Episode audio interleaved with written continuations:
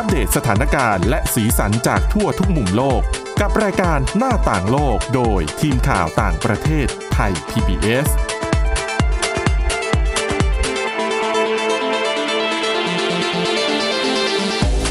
สวัสดีค่ะต้อนรับคุณผู้ฟังเข้าสู่รายการหน้าต่างโลกนะคะมาอัปเดตเรื่องราวทั้งสถานการณ์และสีสันจากทั่วทุกมุมโลกกับทีมข่าวต่างประเทศไทย พี บี เอส ค่ะฟังกันได้ทุกวันนะคะติดตามผ่านทางพอดแคสต์ ดับเบิลยู ดับเบิลยู ดับเบิลยู ดอท ไทย พี บี เอส พอดแคสต์ ดอท คอม นะคะหรือว่าแอปพลิเคชันพอดแคสต์ต่างๆค้นหาคำว่าหน้าต่างโลกค่ะมาอัปเดตเรื่องราวทั่วโลกกับเรานะคะวันนี้อยู่กันเช่นเคยค่ะกับคุณทิพย์ตะวันธีรนัยพงษ์และดิฉันวินิษฐาจิตกรีค่ะสวัสดีค่ะวันนี้แน่นอนว่ามีเรื่องของการฉีดวัคซีนโควิด สิบเก้า มาให้ติดตามกันเพราะว่าก็เป็นเรื่องที่แหมทั้งเราและก็อีกหลายประเทศกำลังขาดแคลนแต่ว่า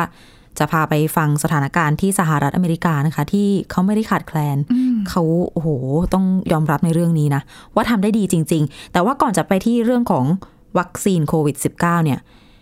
เมื่อไม่กี่วันมานี้มีเหตุการณ์หนึ่งที่ประเทศจีนมีการจัดแข่งอัลตร้ามาราธอนแต่ว่ากลับเกิดหนึ่งร้อยกิโลเมตรเป็นโศกนาฏกรรมเกิดขึ้นใช่ค่ะก็เหตุการณ์นี้จริงๆต้องบอกว่าเป็นกิจคือจีนเนี่ยเรื่องของการจัดการแข่งขันวิ่งมาราธอนต่างๆเนี่ยต้องบอกว่าได้รับความนิยมไม่น้อยในช่วงหลายปีที่ผ่านมานะคะก็เราก็จะเห็นภาพว่ามีนักแข่งเนี่ย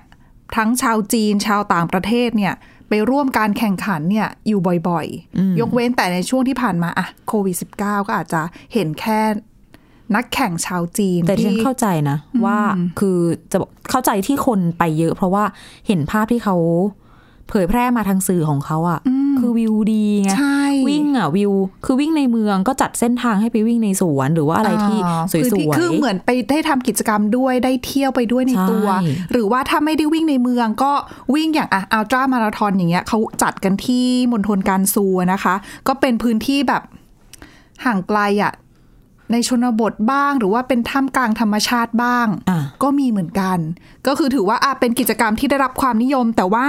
ประเด็นปัญหาอย่างที่คุณวินิษฐาบอกว่าเกิดเป็นโศกนาฏกรรมขึ้นก็คือการแข่งขันนี้เขาจัดขึ้นเมื่อช่วงสุดสัปดาห์ที่ผ่านมาค่ะมีผู้เข้าร่วมการแข่งขันเนี่ยเป็นร้อยนะค่ะร้อยเจ็ดสิบสองคนแต่ปรากฏว่าค่ะเกิดเหตุคือสภาพอากาศเนี่ยคือระหว่างที่กำลังวิ่งกันอยู่เนี่ยแข่งขันกันอยู่เนี่ยหนึ่งร้อยกิโลเมตรนะคะเขาเกิดสภาพอากาศแบบแปรปรวนอ่ะคือเขาบอกว่าเลวร้ายมากนะคะคือแบบฝนตกลงมาแล้วก็อากาศมันตกมันอุณหภูมิมันตกอ่ะอันดับแรกเนี่ยตอนนี้ที่จีนคือเป็นฤดูใบไม้ผลิยังไม่ร้อนใช่ไหมตอนนี้หรอหรือว่าเข้าซัมเมอร์แล้วจริงๆแปลว่าถ้าอากาศทั่วไปก็คือใส่เสื้อผ้าแบบบางๆวิ่งดิฉันว่าเป็นพื้นที่ของทางมณฑลกาญซูเองค่ะเพราะเขาอยู่ทางเหนือเหนือหน่อยอืมเออแล้วก็อาจจะมีแบบพื้นที่แบบทะเลทรายด้วยอะไรด้วยอะไรอย่างเงี้ยค่ะสภาพอากาศเนี่ยก็แปรปรวนเนี่ยเกิดขึ้นได้ค่ะเออแล้วก็วันนั้นเนี่ยจริงๆแล้วก่อนที่จะมีการจัดการแข่งขันเนี่ยพยากรณ์อากาศก็เตือนแล้วเหมือนกันว่าอาจจะมีอาจจะมีสภาพอากาศแปรปรวนนะอากาศอาจจะรุนแรงนะแต่ว่าเหมือนกับทางผู้จัดงานก็ไม่ได้ให้ความสำคัญเท่าไหร่แล้วก็ไม่ได้ยกเลิกการแข่งขันแจ้งกับผู้แข่งขันแค่ว่าอ่ะอาจจะมีฝนตกระหว่างการแข่งนะซึ่งก็เป็นเรื่องปกติสำหรับการวิ่งแข่งระยะทางไกลแบบนี้ค่ะซึ่งนักแข่งหลายๆคนด้วยความที่มันไกลมากเนี่ยจำนวนไม่น้อยเป็นนักแข่งอาชีพอยู่แล้วไงวิ่งอยู่แล้วก็ไม่เขาก็ไม่ก็ไม่เป็นไรก็โอเคก็ฝนตกลงมาหน่อยก็ก็วิ่งกันได้แล้วคุณผู้ฟังคุณวินถาลองนึกว่าการแข่งขันวิ่งอ่ะปกติชุดที่เขาจะใส่วิ่งกันอ่ะใส่ยังไงก็ขาสั้นเสื้อบางๆเพราะเหงื่อมันออกเยอะโอ้โหอึดอัดก็เป็นลมสิใช่ค่ะดังนั้นเนี่ยสภาพคือการแต่งกายเนี่ยก็ไม่ได้เอื้ออำนวยกับสภาพอากาศที่จะจะจะต้องไปเผชิญแล้วล่ะเออแล้วปรากฏวิ่งไปสภาพอากาศอย่างที่บอกไปรุนแรงนะคะฝนตกอากาศเย็นมากหนาวจัดลมแรงทำให้เหตุการณ์การแข่งขันครั้งนี้มีผู้เสียชีวิตระหว่างการแข่งขันนะยี่สิบเอ็ดคนแต่เรื่องที่เราจะมาเล่าวันนี้จริงๆแล้วเนี่ยเป็นเรื่องในแง่มุมอีกแง่มุมนึงที่เขาบอกว่าโลกในสื่อสังคมออนไลน์ของจีนเนี่ยออกมาชื่นชมคนคนหนึ่งที่ไม่ได้เข้าร่วมการแข่งขันนะแต่ยกย่องให้ชายคนนี้เขาเป็นวีรบุรุษคือคนคนนี้ค่ะเขาชื่อคุณจูเคอร์หมิงค่ะเป็น คนเลี้ยงแกะอยู่ในพื้นที่คือเลี้ยงอยู่ในบริเวณนั้นแหละที่เป็นเส้นทางการวิ่งอ่าแล้วปรากฏว่าระหว่างที่เขาก็เลี้ยงแกะอยู่นะคะแล้วสภาพอากาศเปลี่ยนปั๊บเขาก็ไปหลบอยู่ในถ้ำอ่าแล้วถ้ำอันนี้เขาจะเป็นถ้ำแบบเล็กๆอ่ะอยู่ในพื้นที่ที่เขาเลี้ยงแกะนั่นแหละเป็นถ้ำที่เขาเหมือนกับเป็นซอกหินอ่ะแล้วเขาก็จะมีแบบเสื้อผ้าอาหารเอาไว้กรณีฉุกเฉินเพราะว่าเขาอยู่คือเขาประกอบอาชีพเลี้ยงแกะอยู่แถวเป็นคนพื้นที่ว่างั้นใช่เขาก็จะมีของให้เก็บฉุกเอาไว้ฉุกเฉินนั่นแหละในพื้นที่แถบนั้นเขาก็ไปหลบอากาศอยู่ในนั้นหลบแบบฝนหลบอะไรอย่างเงี้ยนะคะแล้วปรากฏว่าเขาบอกว่าระหว่างที่เขาหลบอยู่เนี่ยเขาก็มองออกไปข้างนอกปรากฏว่าเห็นนักแข่งคนนึงยืนนิ่งๆอยู่กลางฝนเขาก็งงว่าเอ๊ะยืนทำอะไรฝนตกทำไมไม่วิ่งหาที่หลบหรือว่าอันนักวิ่งบางคนก็อาจจะวิ่งต่อวิ่งต่อไม่เกิดอะไรขึ้นใช่ทำไมคนนี้ยืนอยู่เฉยๆเขาก็เลยอ่ะออกไปดูหน่อยสิว่าเกิดอะไรขึ้นปรากฏว่าไปดูแล้วไปพูดคุยก็ถึงได้รู้นะคะว่านักแข่งคนนั้นตะคริวกินอ๋อคือเป็นตะคริวแล้วก็เดินไปไหนไม่ได้แล้วแบบเออแล้วอากาศมันมันหนาวมากอ่ะเขาก็เลยยืนไปไหนไม่ได้ทำอะไรไม่ได้คุณคนนี้ทำยังไงไปเจอคนที่กำลังกำลังหนาวสั่นกำลังตัวแข็งอ่ะร่างกายนี่แย่แล้วล่ะใช่เขาก็เลยพากลับมาที่ถ้ำมาพากลับมาเสร็จไม่เพียงแค่นั้นนะคะช่วยนวดมือนวดฝ่าเท้านวดขาให้คือมันแข็งอ่ะก็ช่วยนวดแล้วก็ก่อกองไฟแล้วก็เอาเสื้อผ้าไปทำให้แห้งอ่ะเพราะเขาเปียกฝนน่ะนะคะก็ช่วยระหว่างที่กำลังช่วยเสร็จปรากฏมีนักวิ่งอีกสี่คนมาขอรับความช่วยเหลือด้วย ในถ้ำนั่นแหละเพราะว่าก็อาเผชิญกับฝนข้างนอกอะนะคะแล้วก็พอสี่คนนี้เข้ามาที่ถ้ำอีกก็มาคุยกับคุณจูนี่แหละบอกว่าจริงๆแล้วเนี่ยมีนักแข่งอีกมากมายเลยนะที่ยังอยู่ข้างนอกถ้ำที่กำลังประสบปัญหานะคะก็คือบางคนเนี่ยไปต่อไม่ได้บางคนล้มลงแล้วอ๋อร่างกายก็คือไม่ไหวแล้วใช่ไหมใช่ดังนั้นเนี่ยอะคุณจูเขาทำยังไงออกไปข้างนอกค่ะออกไปช่วยคนเออแล้วก็ช่วยเพิ่มกลับมาได้อีกหนึ่งคนน่ะนะคะแต่ว่าเขาก็ยอมรับนะว่าเขารู้สึกเสียใจมากที่เขาอยากจะช่วยคนได้มากกว่านี้แต่เขาก็เหมือนกับบางคนเขาบอกว่าเจอบางคนเนี่ยนอนเสียชีวิตแล้วอ่ะเนาะอ๋อคือไปถึงอยากจะไปช่วยแต่ว่าไปดูแล้วปรากฏเสียชีวิตแล้วก็ช่วยอะไรไม่ได้ก็ต้องปล่อยเขาไว้ที่ตรงนั้นมีอยู่สองคนนะเขาบอกก็เป็นอาการไฮโปเทอร์เมียใช่ก็ครั้งนี้พะเขาเรียกว่าภารกิจไม่ได้สิวีรกรรมการช่วยเหลือในครั้งนี้นะคะก็ช่วยผู้ชายนักแข่งชายไปได้สามคนหญิงอีกสามคนแล้วก็เลยได้รับการยกย่องจากทั้งในสื่อสังคมออนไลน์ชาวจีนทั่วไปด้วยนะคะแล้วที่น่าสนใจอย่างหนึ่งคือคุณจูเขาออกมาบอกว่าหลังจากได้รับการยกย่องแบบนี้เขารู้สึกยังไงเขาพูดให้ฟังเขาว่าเขาเนี่ยแค่รู้สึกว่าตัวเขาเองเนี่ยเป็นคนธรรมดานะที่ทำเรื่องที่ธรรมดามากๆ อืม มีเรื่องของการออกไปช่วยเหลือคนแบบนี้ไม่ใช่เรื่องของวีรบุรุษแต่อย่างใดแต่จริงๆมันก็ไม่ธรรมดานะเพราะว่าเวลาที่เขาออกไปมันก็คือเขาก็เสี่ยงเขาต้องใช้ความกล้ามากเลยนะเพราะว่าออกไปเกิดสภาพอากาศอ่ะหนาวฝนลูกเห็บอีกแล้วเกิดเขาออกไปช่วยแล้วเกิดเหตุไม่คาดฝันอะไรขึ้นมาก็เสี่ยงตัวเองอ่ะนั่นแหละอืมนั่นน่ะสิคะก็ต้องจริงๆก็วีรบุรุษนั่นแหละค่ะนะมีความกล้าในการเสียสละช่วยคนอื่นอ่ะทีนี้จากจีนมาที่ฮ่องกงใกล้ๆกันนะคะเป็นเรื่องวัคซีนโควิด สิบเก้า แล้วแวะนิดนึงก่อนที่จะไปสหรัฐอเมริกาค่ะคือตอนนี้บ้านเราหลายหลายประเทศก็ขาดแคลนแต่ที่ฮ่องกงคืออันนี้ฟังแล้วเสียดายมากอ่ะเขากำลังจะต้องคือไม่ใช่ตอนนี้นะกำลังจะนะคะต้องทิ้งวัคซีนโควิด สิบเก้า แล้วเป็นวัคซีนของ Pfizer BioNTech ด้วยนะคือตัวรัฐบาลฮ่องกงเนี่ยจัดหาวัคซีนมาทั้งหมดเนี่ยคือมีประชากร เจ็ดล้านห้าแสน คนใช่ไหมคะก็สั่งซื้อวัคซีนทั้ง Pfizer แล้วก็ Sinovac สั่งมาสองบริษัทบริษัทละ เจ็ดล้านห้าแสน โดสก็เท่ากับว่าคือวัคซีนทั้งสองตัวเนี้ยใช้คนละสองโดสดังนั้นก็คือเพียงพอแล้วสำหรับประชากรทั้งหมดปรากฏว่าก่อนหน้านี้มีปัญหาหลายอย่างเช่นเรื่องกับเกี่ยวกับเรื่องไฟเซอร์เนี่ยต้องพักการฉีดไปบ้างอะไรไปบ้างแล้วคนฮ่องกงก็ไม่ค่อยเชื่อใจรัฐบาลไม่ค่อยเชื่อใจวัคซีน ปัญหาการระบาดก็ไม่ค่อยรุนแรงเท่าไหร่คุมได้ตลอดคนก็เลยไม่ไปฉีดสรุปก็คือฮ่องกงเนี่ยได้รับวัคซีนชุดแรกของไฟเซอร์มาก่อนหน้านี้สามล้านสองแสนกว่าโดสค่ะฉีดไปแค่หนึ่งล้านสองแสนกว่าโดสไม่ถึงครึ่งนะคะเสร็จแล้วเกิดอะไรขึ้นตอนนี้คือวัคซีนเนี่ยมีอายุเหลือแค่อีกประมาณสามเดือนเท่านั้นก็คือจะหมดอายุแล้วก็จะต้องทิ้งก็คือในเดือนกันยายนเนี้ยวัคซีนไฟเซอร์ชุดเนี้ยสามล้านที่เหลืออีกประมาณสองล้านโดสของฮ่องกงเนี่ยก็จะถูกทิ้งไปเปล่าๆถ้าไม่มีคนไปฉีดเนี่ยแหละคือสถานการณ์ที่กำลังเกิดขึ้นในคือจะบอกว่าเป็นหน้ามือหลังมือต่างกันกับอีกหลายๆที่แต่ว่าคือถ้าพูดเรื่องของวัคซีนที่ทิ้งเนี่ยไม่ใช่แค่ฮ่องกงที่เดียวด้วยนะคะที่ในประเทศมาลาวีในแอฟริกาเนี่ยก็เมื่อประมาณถ้าดิฉันจำไม่ผิดน่าจะสักสัปดาห์ที่แล้วค่ะเพิ่งมีการเผาทำลายวัคซีนโควิด สิบเก้า หมดอายุไปแต่กรณีของมาลาวีเนี่ยเขาเผาเอ่อเขาทำลายวัคซีนของบริษัท AstraZeneca ค่ะคือเป็นวัคซีนที่เขาได้รับบริจาคมาจากองค์การอนามัยโลกผ่านโครงการ โคแว็กซ์ นะคะก็จริงๆอ่ะได้รับมาทั้งหมดเนี่ยเยอะพอสมควร หนึ่งแสนสองพัน โดสแต่ว่าใช้ฉีดให้ประชาชนไปไม่หมดก่อนที่จะหมดอายุอ่ะคือเหลืออยู่เกือบ สองหมื่น โดสโหก็เลยต้องทิ้งแต่จริงๆแล้วเนี่ยก่อนที่เขาจะทิ้งเนี่ยทาง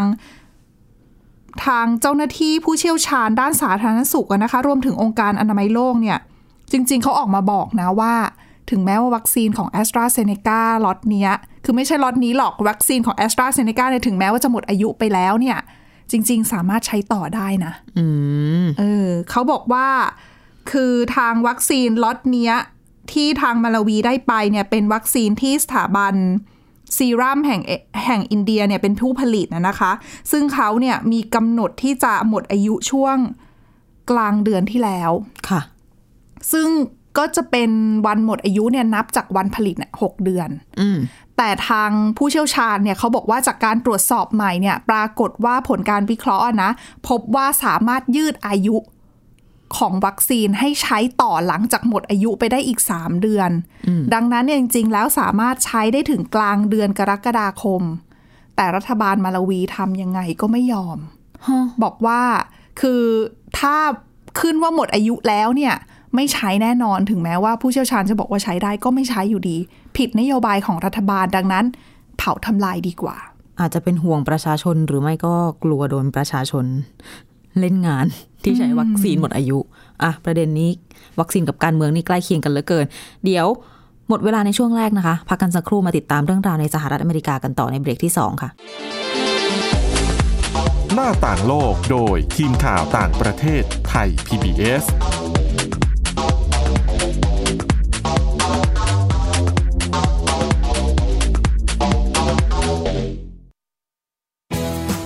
พี บี เอส Digital Radio Infotainment for All สถานีวิทยุดิจิทัลจากไทย พี บี เอส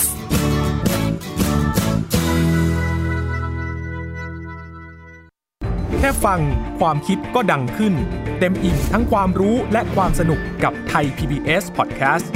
อาหารเนี่ยมันจะมีสัญญะทางการเมืองเนี่ยซ่อนอยู่มีเจ้าหญิงแสนสวยพระองค์หนึ่งถูกสาปให้เป็นโรคซึมเศร้าคำนี้มันมีความหมายมากคำว่า winter of something เนี่ยฤดูหนาวของอะไรก็ตามเนี่ยมันจะมีเหตุการณ์ในประวัติศาสตร์ที่มันจะถูกใช้คำว่า winter เนี่ยตลอดเวลาทางการจีนออกมาเปิดเผยนะคะว่าประชาชนที่เป็นผู้ใหญ่ประมาณครึ่งหนึ่งของทั้งประเทศมีน้ำหนักเกินแล้วก็เป็นโรคอ้วนตอบโจทย์ทุกไลฟ์สไตล์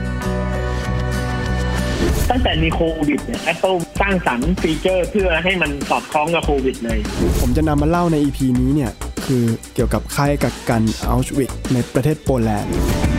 ฟังได้ทุกที่ทุกเวลาทุกช่องทางค้นหาคำว่าไทย พี บี เอส Podcast หรือที่เว็บไซต์ ดับเบิลยู ดับเบิลยู ดับเบิลยู ดอท ไทย พี บี เอส พอดแคสต์ ดอท คอม อัปเดตสถานการณ์รอบโลกประเทศจีนนี่เราทราบกันดีนะคะว่าเป็นประเทศที่จะมีปัญหาเรื่องความสมดุลของประชากรคนที่ได้รับความสนใจจากวิกฤตในครั้งนี้ก็คือนายกรัฐมนตรีนิวซีแลนด์เรื่องราวสีสันจากต่างแดนก็มี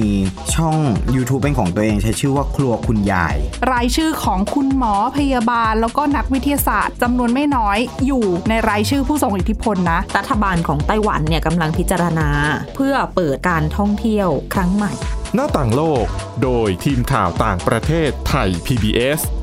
ทุกวันจันทร์ถึงศุกร์ สิบสองนาฬิกาทางไทย พี บี เอส Radio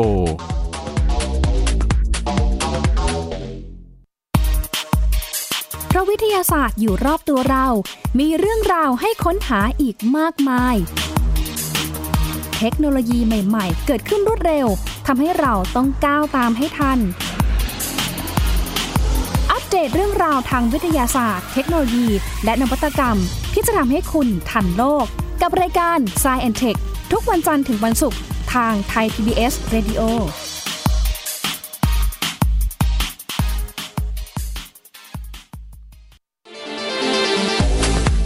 หน้าต่างโลกโดยทีมข่าวต่างประเทศไทย พี บี เอส ต้อนรับคุณผู้ฟังกลับเข้าสู่ช่วงที่สองของรายการหน้าต่างโลกนะคะคุยกันไว้ตั้งแต่ต้นรายการแล้วว่าจะพูดถึงความก้าวหน้าในการฉีดวัคซีนโควิด สิบเก้า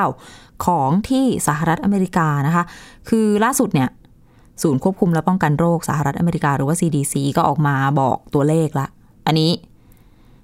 เป็นสถิติที่เขารวมไว้วันจันทร์ที่ผ่านมาของที่สหรัฐอเมริกาก็วันอังคารบ้านเราอะเนาะก็คือฉีดวัคซีนไปได้แล้วเกือบสองร้อยแปดสิบเจ็ดล้านโดสและกระจายวัคซีนไปได้แล้วสามร้อยห้าสิบเจ็ดล้านกว่าโดสแต่ทีนี้เนี่ยอันนี้เห็นเป็นตัวเลขอาจจะดูไม่ค่อยเข้าใจเท่าไหร่นักจริงๆความสำเร็จที่ทำเนียบขาวเป็นหน่วยงานต้องต้องบอกว่าเป็นคณะทำงานเนาะที่เขาตั้งขึ้นมาเฉพาะเกี่ยวกับโควิด สิบเก้า เลยเนี่ยเขาบอกว่าตอนนี้นะเขาสามารถฉีดวัคซีนให้ประชากรวัยผู้ใหญ่ชาวอเมริกันเนี่ยไปได้แล้วครึ่งหนึ่งของทั้งประเทศฉีดที่ว่านี้คือฉีดแบบครบโดสที่กำหนดไม่ใช่แค่โดสเดียวไม่ใช่แต่เป็นการ fully vaccinate ใช่ไหมถูกก็คือฉีดครบโดสด้วยแล้วก็ครบระยะที่วัคซีนกระตุ้นภูมิแล้วด้วยสองสัปดาห์ซึ่งก็อ่ะ Pfizer Moderna ก็คือครบสองโดสถ้าใครฉีด Johnson แอนด์ Johnson ก็คือหนึ่งโดสเนี่ยผู้ใหญ่ครึ่งหนึ่งของประเทศครบแล้วแบบนี้มีภูมิคุ้มกันเรียกว่าอย่างนั้นก็ว่าได้นี่ยังไม่นับคนที่มีภูมิคุ้มกันตามธรรมชาติจากการที่หายป่วยจากโควิด สิบเก้า ด้วยนะถูกต้องซึ่งสหรัฐอเมริกาเนี่ยอีกมุมหนึ่งก็คือถ้าจะไปนับดูคนที่ฉีดไปได้อย่างน้อยหนึ่งโดสเนี่ยอันนี้เราก็ไม่ได้ระบุว่าบริษัทไหนยี่ห้อไหนถามว่าฉีดคนละอย่างน้อยคนละหนึ่งโดสเนี่ยฉีดไปได้แล้วประมาณครึ่งหนึ่งเหมือนกันประมาณ ห้าสิบเปอร์เซ็นต์ จากประชากรทั้งหมดสามร้อยสามสิบสองล้านคนอืมอืมก็คือไปได้ไกลอันนี้ก็คือรวมทั้งเด็กและผู้ใหญ่นะคะซึ่งมันก็จะบอกว่าเป็นการเดินก้าวเข้าไปใกล้กับเป้าหมายใหม่เป้าหมายใหม่ที่เท่าไหร่แล้วก็ไม่รู้ของโจไบเดนเนี่ยที่บอกว่าจะฉีดวัคซีนให้ประชากรวัยผู้ใหญ่ให้ได้อย่างน้อยคนละหนึ่งโดสให้ครอบคลุมสัก เจ็ดสิบเปอร์เซ็นต์ เนี่ยในวันชาติสี่กรกฎาคมนี้ก็ก็ใกล้เข้ามาแล้วนะเดือนหน่อยๆยังพอเหลือเวลาอยู่นะคะเพราะถ้าเทียบจากอัตราการฉีดแต่ตอนนี้สหรัฐก็เจอปัญหานั่นแหละว่าอาจจะฉีดคือมีวัคซีนแต่ว่าคนไม่ได้ไปฉีดกันถูกซึ่งถ้าดูอ่ะตั้งเป้าไว้ร้อยละเจ็ดสิบใช่ไหมอันนี้ฉีดไปได้แล้วประมาณร้อยละหกสิบสองแต่เดี๋ยวคุณผู้ฟังจะงงเรื่องตัวเลขตอนแรกที่เราบอกไปว่าฉีดไปได้ครึ่งหนึ่งของประเทศอันนั้นคือผู้ใหญ่ที่ฉีดครบโดสเป็น fully vaccinated แล้วที่บอกว่า หกสิบสองเปอร์เซ็นต์ วัยผู้ใหญ่เนี่ยอันนี้คืออย่างน้อยคนละหนึ่งโดสก็คือเป้าหมายเจ็ดสิบฉีดไปได้ หกสิบสองเปอร์เซ็นต์ ก็เดี๋ยวรอดูกันแต่ว่าช่วงระยะสุดท้ายเนี่ยเขาก็เกรงกันว่ามันอาจจะยากนิดนึงเนื่องจากว่าคนคนที่เหลือที่ยังไม่ไปฉีดก็คือไม่ค่อยอยากจะฉีดสักเท่าไหร่ใช่คือคนที่เขาอยากจะรับเนี่ยไปรับกันหมดแล้วก็เหลือแต่เอ๊ะเอายังไงดีนะหรือบางคนก็คือไม่ฉันจะไม่ฉีดก็มีเหมือนกันก็ต ตอนนี้ก็เหลือคนกลุ่มนี้ที่ต้องเหนื่อยจูงใจกันหน่อยแต่ว่าเรื่องการจูงใจเนี่ยเดี๋ยวจะมีเล่าให้ฟังกันอาจจะต้องมาติดตามกันพรุ่งนี้นะคะจะมาฝากกันมีอีกเรื่องนึงที่น่าสนใจก็คือเรื่องวัคซีนของโมเดอร์นาอ่าล่าสุดเนี่ยเขาออกมาอัปเดตข้อมูลว่าวัคซีนของเขาเนี่ยนะฉีดให้เด็กได้ตั้งแต่อายุสิบสองปีคือเดิมมาฉีดแต่สิบแปดปีขึ้นไปใช่ไหมอันนี้ร่นลงมาอีกคืออายุสิบสองถึงสิบเจ็ดปีโมเดอร์นาเนี่ยเขาไปทำการศึกษามาพบว่าฉีดแล้วกระตุ้นภูมิคุ้มกันได้ดีไม่ต่างจากในผู้ใหญ่และผลข้างเคียงหลายคนกลัวว่าเออเป็นเด็กแล้วจะหนักแบบเป็นคงเป็นไข้อะไรหรือเปล่าปรากฏว่าผลข้างเคียงอ่ะไม่ได้ต่างจากผู้ใหญ่เหมือนกันก็คือฉีดเข้าไปแล้วปวดแขนปวดเมื่อยเหนื่อยล้าอ่อนเพลียอย่างเงี้ยหรือบางคนก็อาจจะมีแบบปวดหัว